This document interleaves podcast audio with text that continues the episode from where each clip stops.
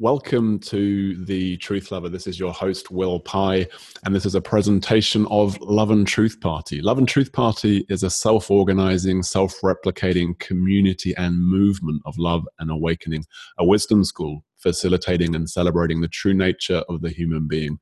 We exist to empower the deep realization and integration of unitive consciousness of one human being and to inspire action in the world from this place as New Earth ninjas.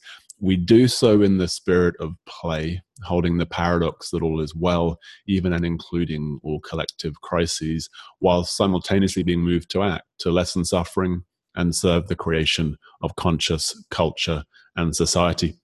Our projects include distributing a million love letters from the universe, inviting people to receive love and care in these, and within the happiness hacks and other resources found on loveandtruthparty.org. The idea is simply to receive and then pay it forward in a social experiment of what it is to be the change. And we are fortunate and thrilled today to be joined by Joe Hudson. Joe is the founder and managing director of One Earth Capital.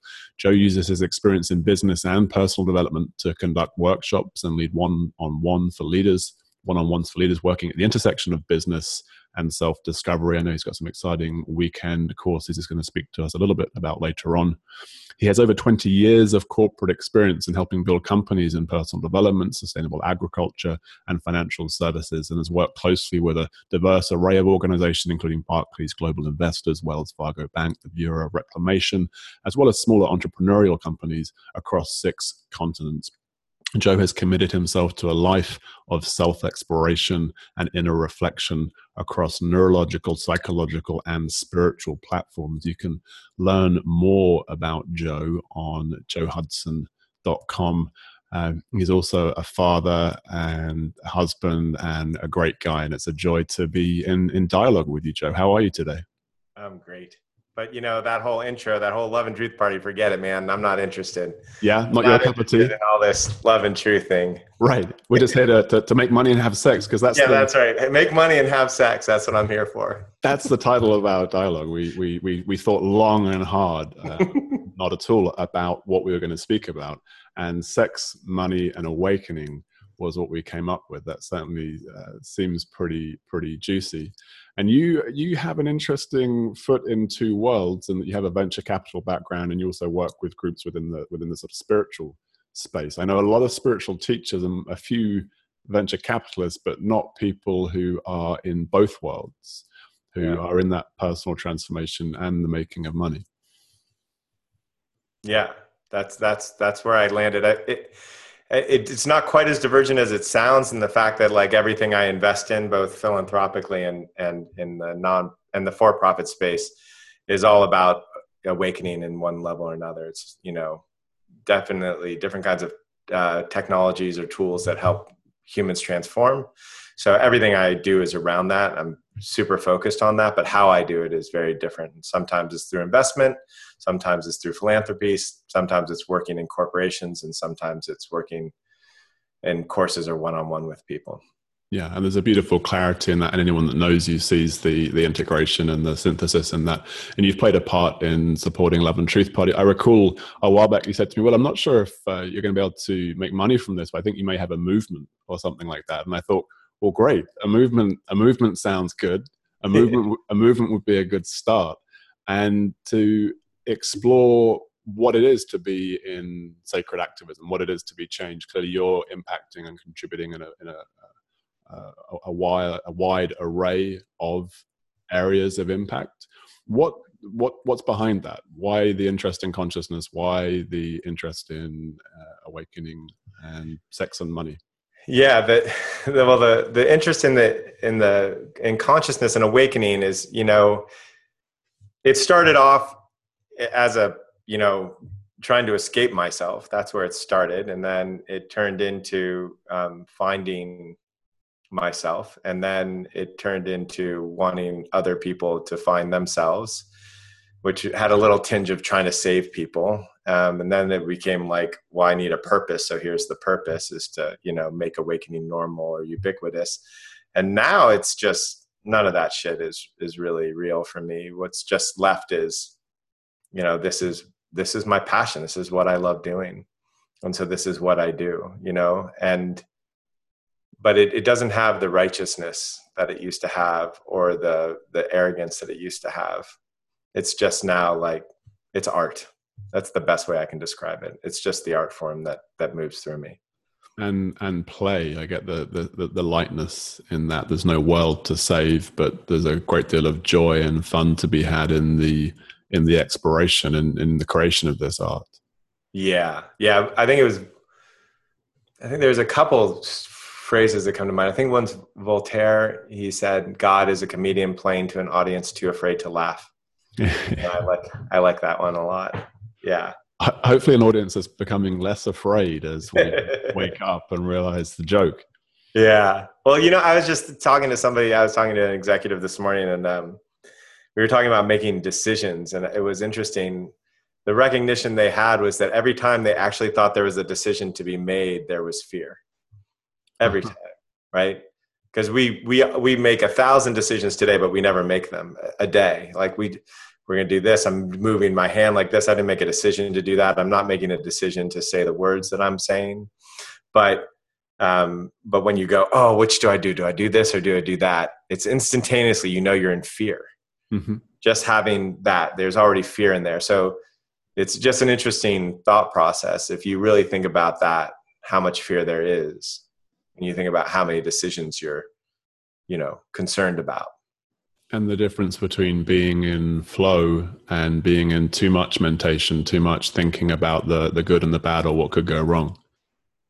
Yeah, I don't I don't call it too much because then there's like a good and a bad in in in the self. So I wouldn't say too much, but I think it's really cool to feel the fear when you're in that place instead of right what we normally do is we say okay I'll figure it out, right? Which is like ridiculous neurologically speaking mm-hmm. neurologically like if i pulled out the emotional center of your brain like you would cease to make decisions your iq would maintain the same and there's a great book on it called descartes error um, mm-hmm. written in 2012 and and it, if i pulled it out it would take you like a half an hour to decide what color pen to use or four hours to decide where to have lunch and we but your iq would maintain the same right mm-hmm. but we're trying to figure out decisions but when we're figuring out decisions all that really is is an indicator that we're in fear and the better thing better the, the the good experiment to try would be to explore the fear rather than to try to find the answer and see right. what happens then yeah. Which brings us into the feeling center which brings us into the body in the present moment rather than too much thinking which seems to be a bias in our culture. Yeah and and in most meditative current meditative traditions yeah um it's very head oriented um, yeah so i mean if you think about it that if we just like move into the sex and money thing right it's it's our nature to feel. And a lot of people i know that when i first started meditating the whole meditation was like to manage my emotions. It was it was just another management structure right? I i wasn't meditating like sitting around and enjoying it meditating. It was like i was trying to manage myself. How do i get into a state of awareness? How do i get into a state of bliss? How do i get into right? And and luckily yeah, luckily that just slowed the process down. It didn't stop it. Um, but it's our nature to feel. Like there's no moment that we've existed in awakeness and, and like where our eyes are open where there isn't a feeling moving through us. Right? it's mm-hmm. just, this is what we do. We feel just like what we do is we think and what we do is we have kinetic experience kinesthetic experiences what we do is we want sex. Like we are that's what we do. What we do is we want to accumulate security. That's what we do. We are not unlike squirrels in that way. Like it is our nature to do these things. And for whatever reason there's whole aspects of spirituality that say we're just going to sublimate that part of us which doesn't work out too well in a lot of spiritual communities where that sort of shadow of sex and money then comes out in other places where it's perhaps less healthy and, and, and less conscious. Yeah there's the shadow of it. There's also like i don't know any any any of my friends who are running monasteries who like aren't aren't considering money right? So i, I get there's a deep beauty in the practice of saying i am going to personally just give up money so that I can find myself without that. Like I get that as a as a as a temporary experiment. I get it. or the temporary experiment of like what is life without sex right M- many of the lamas that i know they have kids so it's this very interesting phenomenon but we have and we in our nature we have our humanness is to have sex our humanness is to accumulate security our humanness is to now does it get distorted? Sure.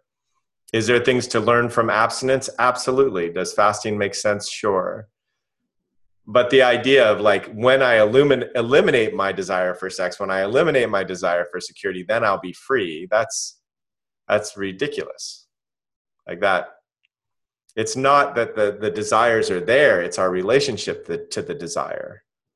And ignoring our humanity isn't awake. It's it's subjugated Right. So being more aware of our desires, being more aware of our emotional experience.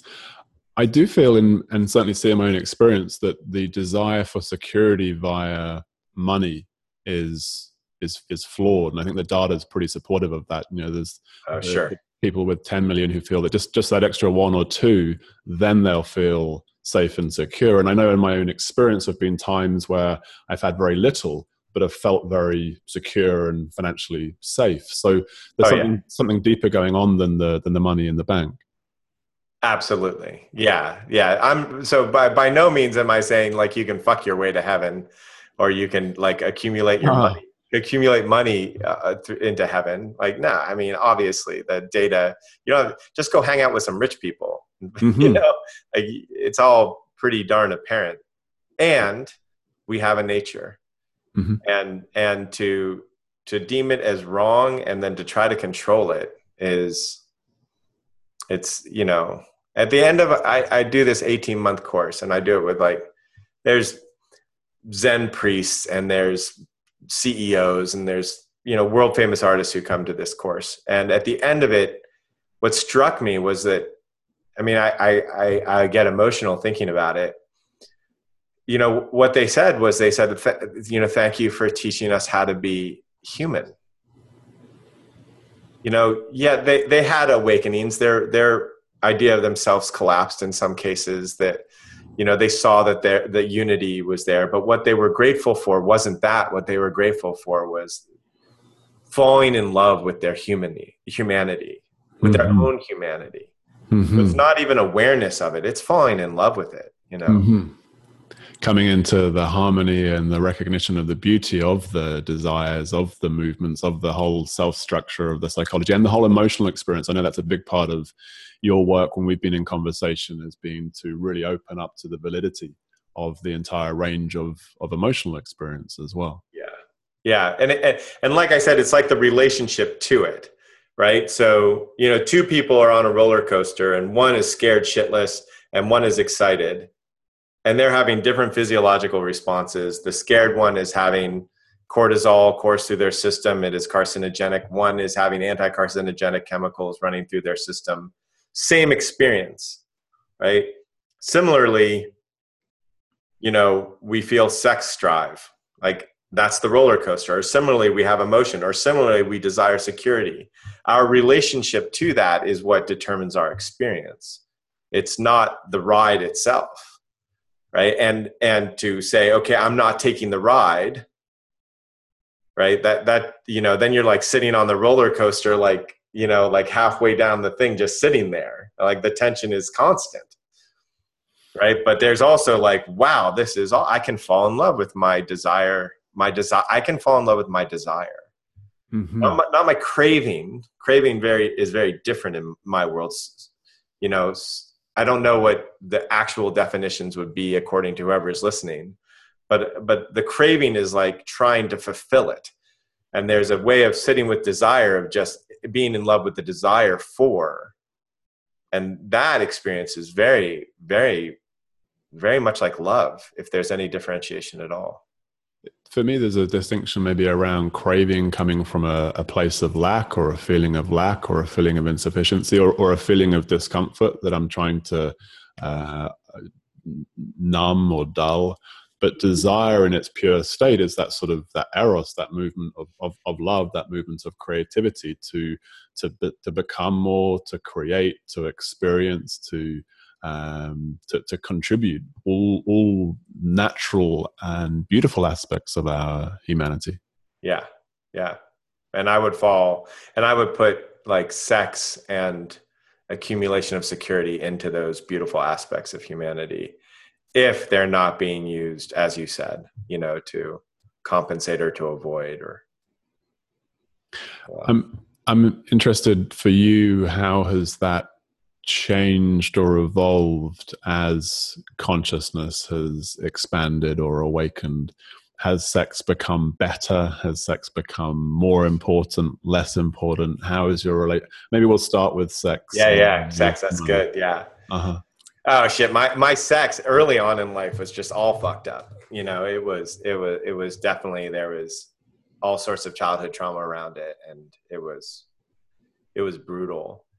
Um my awakening experiences really didn't shift it at all. Mm-hmm. um but then as i started to like deepen into what is life like from that perspective what is what is it as i start accepting everything then then there was like the the the sexual cravings became less but the sexual movement became greater right? Because it was stopped being repressed. So there was like this movement that happened around sexuality like that energy just flowed a lot more freely.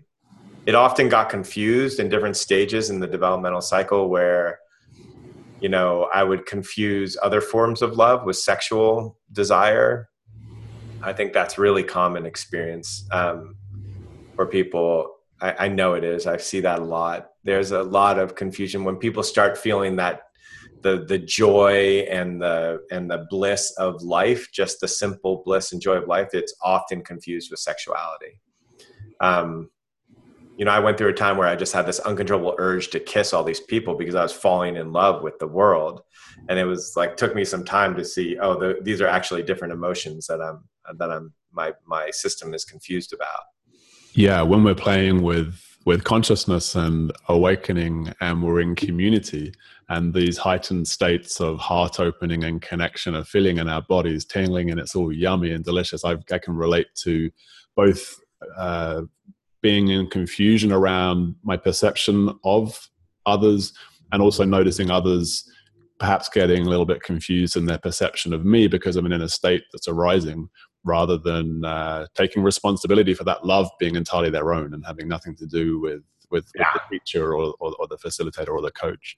Oh yeah, especially in the you got two things going for you in that role. You know, you have like the that that you know like you're coming if you're if, if if it's like me you're walking into the room just your your thing is to love everybody in that room so there's that confusion then there's the power bit right which mm-hmm. is like and so there's a lot of times in in in our line of work where people you know get confused and they want it to be sexual and they want to feel that level of fulfillment it happens like it's yeah I'm glad we've added power along with sex and money. It's like the, yeah. the, the, holy trinity or the, the holy untrinity that be, being brought into consciousness.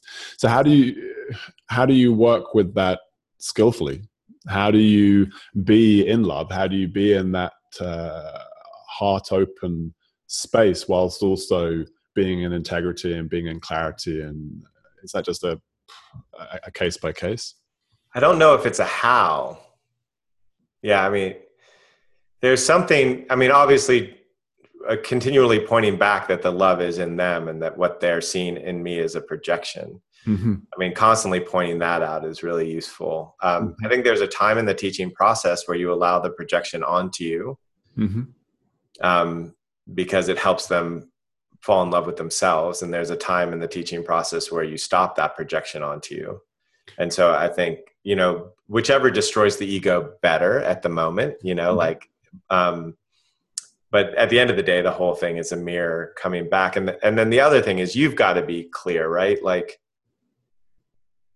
every time, if there's a hook in me with a student, whether, you know, I'm, I'm fantasizing or I, you know, feel attacked by, or I, I feel special because of or what, whatever that is to me that's like oh here's a place for me to you know clean my clock so to speak right? This is a place where my tube can become more hollow. And here's something that i'm not loving in myself right? There's right. there's every one of those things shows me that there's a way that i haven't fully lo- fallen in love with my human experience. Uh-huh so i'm hearing there there's that path of of learning that unfolds. I know you've spoken about the joy of, of teaching or the joy of facilitating. Yeah. And there's also, I, I, can certainly relate to that. Someone asked me last night in, uh, in San Rafael, said, what, how did you get to where you are? Why do you do what you do?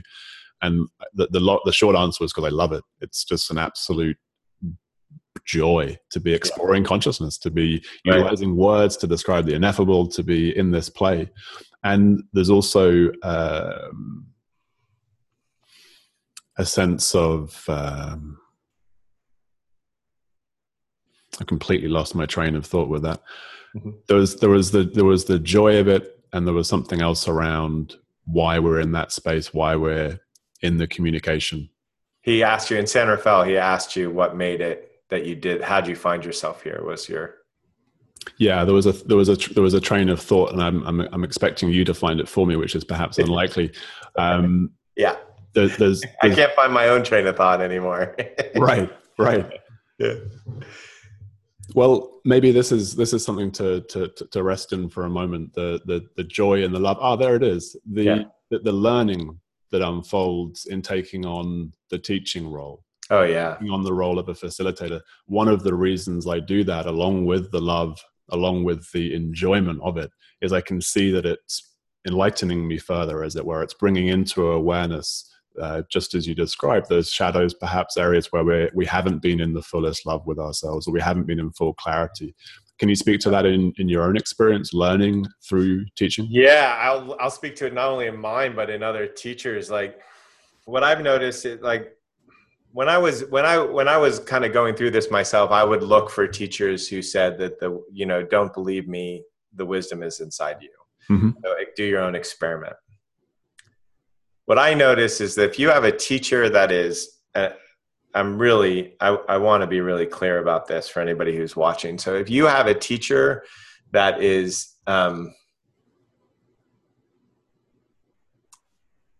it doesn't see that you are a better representation of the truth than they are, meaning that the next step for you is more clearly in you than it is in them, right? if you don't have that in a teacher if the teacher isn't if at the end of the day it's not empowering you become independent right? If i was a math teacher and after two years you hadn't learned calculus you should fire me right? Like and if you're like dependent then then it doesn't work. It's unempowering. And so so there's a lot of teachers out there that you know i would say that get their intimacy needs met in a power over situation so they don't take the real risk of intimacy.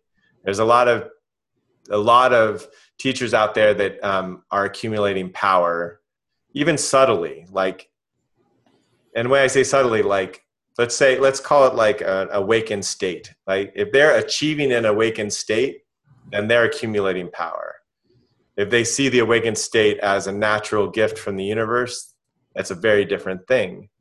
And so i think in the teaching in general the learnings for any teacher are, are going to be the, the, and for me have been and I, I guarantee will continue to be will be about um, how to more deeply fall in love with all the parts of myself so i can more deeply fall in love with the person across from me the the teaching is how do I make it so that this person sees that they are just as much an expression of awakened consciousness as I am. And it's not even make them see it. That would be, an, it would be like, um, see that clearly yourself. I mean, that's, yeah, see that. Yeah. My whole job is just to clearly see that. Mm-hmm. That's my job. It is. Yeah, exactly. It's not my job. Um, and then and then there's also like the the the the other side of that which is not taking responsibility on for other people's emotional states even if they're students mm-hmm. right like and the more that I can fall in love with every one of my emotions, the more I'm just, you know, they're like, I'm pissed at you. And I'm like, that's fantastic. Mm-hmm. you know, like I love being pissed. Yeah. Mm-hmm. So tell me all about it, you know, instead of having some sort of trigger. And um, so I think a lot of teachers create this by just creating separation between them and the students. Mm-hmm. Um, my methodology is very different. My methodology is to really, is like is to create no separation between us like to separation in the fact that we're individuals but no separation in the fact that like we it's like m- my teaching is through vulnerability. It isn't through knowing. I don't come in and say i know everything. Ask me a question. Yeah i've i've seen this model powerfully for myself with other teachers who have utilized vulnerability authentically and genuinely, but also as a means of uh, achieving something which you spoke to earlier about uh, undoing those projections. Uh, yeah, there'll be times where perhaps absorbing the, pro- the projection may be the highest service, but it seems that in the general spiritual marketplace, there's a greater need for teachers to be clearer in their role to undo those projections to give people back their you're so enlightened you're so amazingness back to back to them as, as, as a reflection. And that seems to be like so so so important from every perspective and yet it, i don't think it's common i think a lot of teachers clearly they, they build the the, the, the sangha they build the um, power structures and they accumulate uh, often sex and and money simultaneously through elevating themselves above above others to be something special. Yeah, it sells, baby. Mm-hmm. Like having the answers sell. You know, like I had a a, a, a student come to me had life changing after life changing experience, and she had found this teacher that was kind of more of the rigid meditation, you know, teacher. And she was she came to me she's like look th- this is the answer so to speak. And i my response was like i understand the answer is is it's it's sexy and you want it. And i can't give that to you. What i can give you is uh, an, an incredible lack of answers. What i can give you is the unknown if you need an answer this I, I'm, I'm not the place. This isn't what i can do for you. Now i answer questions obviously and, and there's perspective but essentially, yeah. So there's a there's a need or a, a market drive for prepackaged answers and for often unmet psychological needs to be found in the in the teacher student dynamic. And clearly being aware of all that it's something you can exclude from from your play from from your your game um, and it, do, it does seem that maybe that is, uh, from a business perspective, it probably uh, diminishes your audience somewhat. Absolutely. It absolutely, yeah. I, I watch it all the time. People wanting, you know, I watch it in other teachers that are vulnerable. Like you see the whole crowd kind of like, okay, okay. And then they say something vulnerable and they're like, oh, but he's not awake. you know, right. Right. so I can't follow him because that's not perfection. Uh-huh. or she or whatever it is it's like that that's yeah that's super common. So instead what they do is they do this.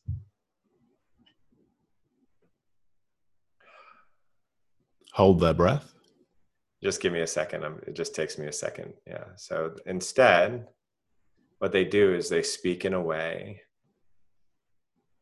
that makes it really clear that every little thing that's happening inside of you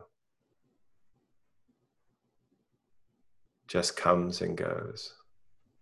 This is the teacher? Yeah, this is the teacher.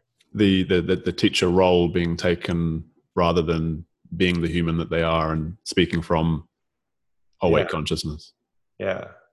And it's good. It gives you this transmission of non duality which is i think a really useful tool and i think and and lovely.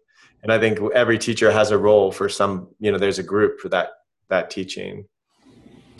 But the transmission of non-duality stillness emptiness doesn't need to avoid words doesn't need to uh, avoid emotion right? No. one can be chattering away and the greatest stillness is where those thoughts are arising from. Right that's absolutely the case. But the the absolutely the case and it's you know I, i'm in china and i'm sitting there and there's this billionaire who's coming to talk to me and next to me is a chinese zen nun they're allowing now just an, just an everyday experience in the life an everyday and, yeah.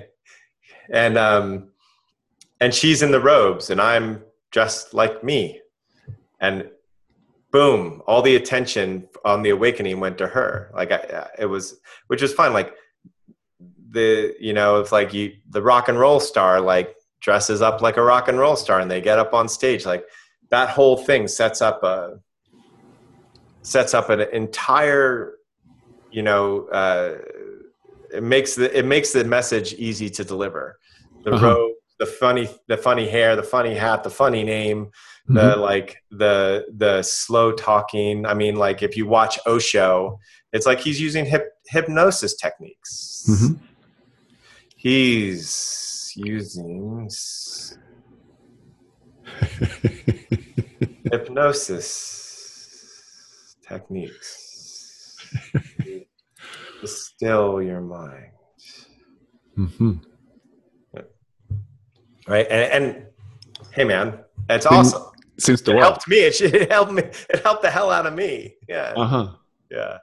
So again, I'm thinking of yesterday because I, I have a similar disinterest in um, sending people to sleep or yeah. into hypnosis or into a, an idea of awakeness, yeah. and to be deconstructing the role of the teacher na- naturally and consciously, intentionally, as, as as part of the play seems to be really helpful.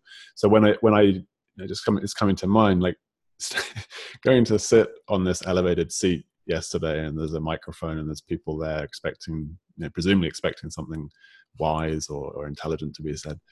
And what i find really helps is being in the humor of that. Like yeah. so when, when someone said to me well, how did you get here? It's like well that's a great question. I really have no idea. And there is i can tell you some sort of linear story of i met this guy and this awakening and all the rest. Right. but the the absurdity and the humor of me being in this position and taking on this role is really fully felt. And that that allows a lightness that um, I, I, feel is valuable and I feel is authentic and I feel is actually a more powerful mechanism to communicate awake consciousness, which is of course just this very ordinariness that we that we all yeah. are. Yeah, exactly. Yeah, that. Yeah, I just was thinking, how did you get here? You know, it was a it was a really brutal game of Rochambeau. yeah. um, so many yeah, ways you can answer I that. totally agree with that.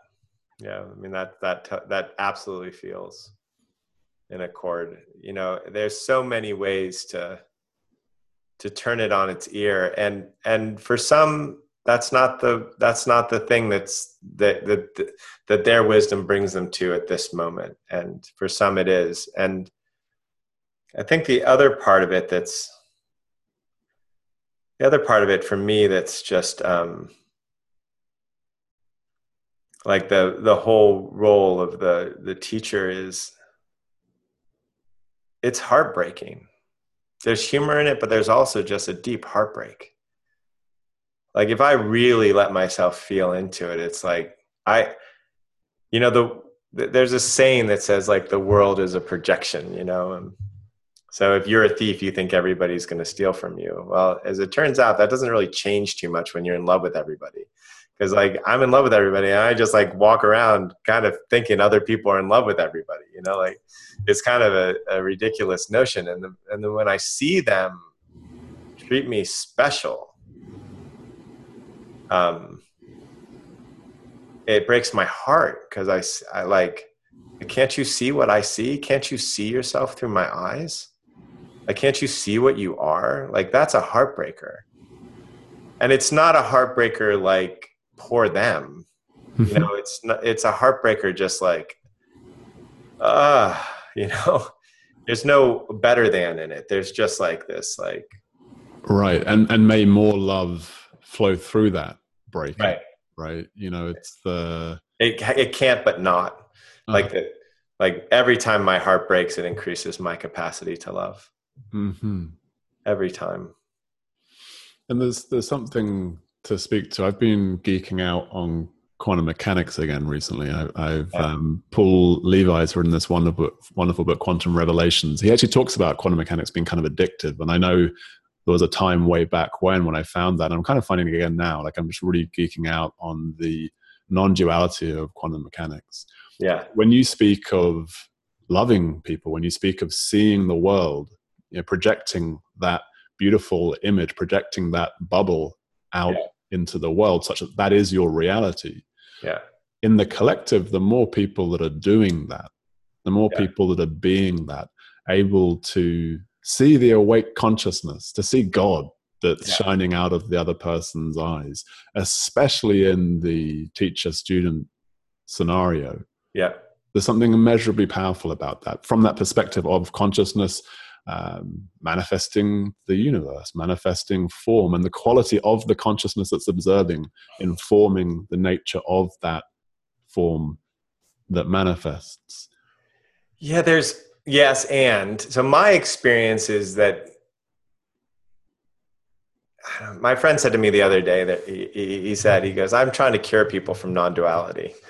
And i don't see it quite that way but i see it as a developmental step you know? It's just like you know you, you crawl before you walk and i think non-duality that recognition is a beautiful insight and it relieves so much and and there's so much ease that comes with it and it's and it's it's a beautiful beautiful thing and it doesn't mean shit if you're not in love with people if you mm-hmm. if you don't fall in love with people just because they're people if that isn't happening if you're like you know like like distant and compassionate but I don't even know what the fuck that means, but that seems to be the case. Like, mm-hmm. like yes, they have the idea that they love everybody, but their heart's not breaking. Right. Right. Because heartbreaking would be that I was actually in duality and I was in my personality. Like, but like that's what a lot of that the people in that stage think. It's like it doesn't mean much without that. I mean, it's a great stage of development, but it's like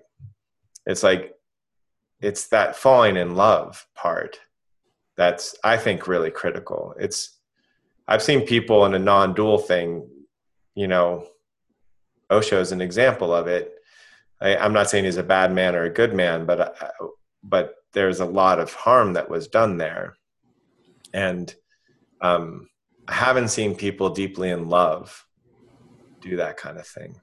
Right, and that, and I don't mean love like romantic love. I mean love like, yeah, you should, yeah, it's love. Yeah. yeah, real love. Yeah, that, that's that's where my heart breaks is observing within non-dual circles or within supposedly awakened on the edge of consciousness on the realization of truth, where there's this distance or or an intellectual insight that's that's and often it's a genuine, I would assume, insight of emptiness or insight of no self, and it's actually utilized in a subtle form of violence to beat people over the head with how they think they exist and I know that I don't. This sort of uh, yeah. this sort of separation, and this feels to me to be speaking to that integration and that full awakening through the entire body, through the heart, through the gut, such that the awake consciousness that we are can enjoy the awake consciousness that's before us. Yeah. Rather than the hey, I'm I'm awake. Yeah. yeah. Yeah. I mean, I remember for me when I was in that like place of you know, kind of where I just discovered the non-personal space, that non-dual space, and um, and then I was like reading. I you know I, I got into this idea that in Google you should always search for the thing that you think isn't true to see what the other point of view is, so that you're not in your like echo bubble. So I said reality is or enlightenment is false, right?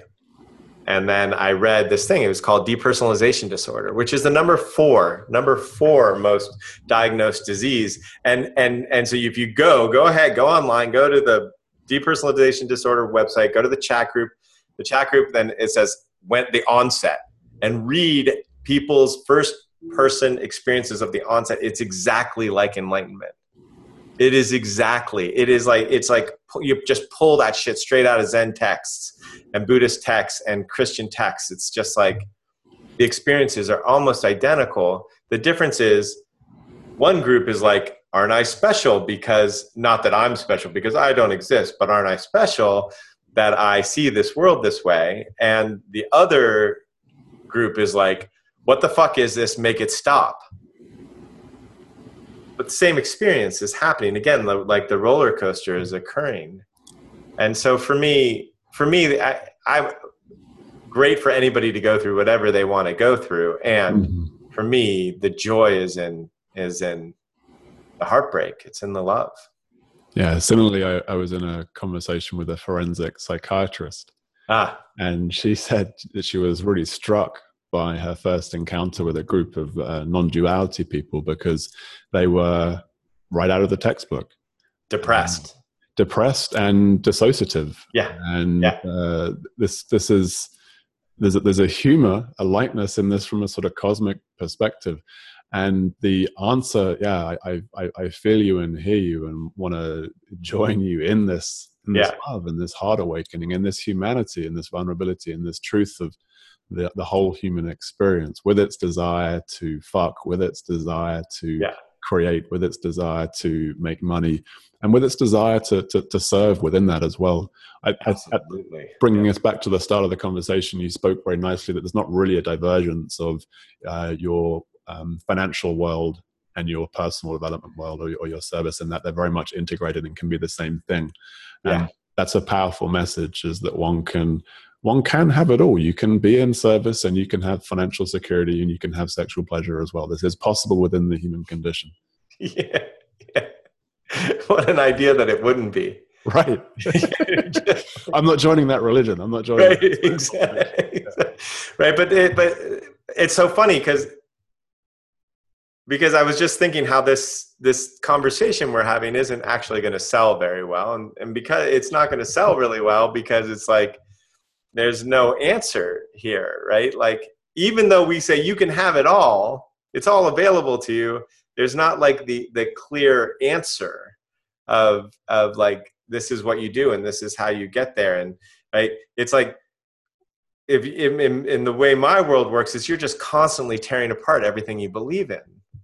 Mm-hmm. You're just deconstructing everything you believe in. Let's deconstruct enlightenment. Let's deconstruct non-duality. Let's deconstruct money let's deconstruct and then there's just this freedom mm-hmm. but that that that doesn't sell you know like, and like, let, let me tell you how you can be aligned in your money let's just deconstruct the shit out of it like let's just show you how it's a complete fucking piece of illusion and it doesn't sell necessarily to a large section of the spiritual market to put the ball back in their court and say your enlightenment is entirely your business happy to play and explore and be in conversation but ultimately it's your responsibility just as making your money is and just as yeah. developing your your sexual consciousness is as well and, and with that said it's not like i'm having any hard time finding you know work or an mm-hmm. audience or you know people who i mean like my stuff sells out and i have you know six or seven times as much demand as i have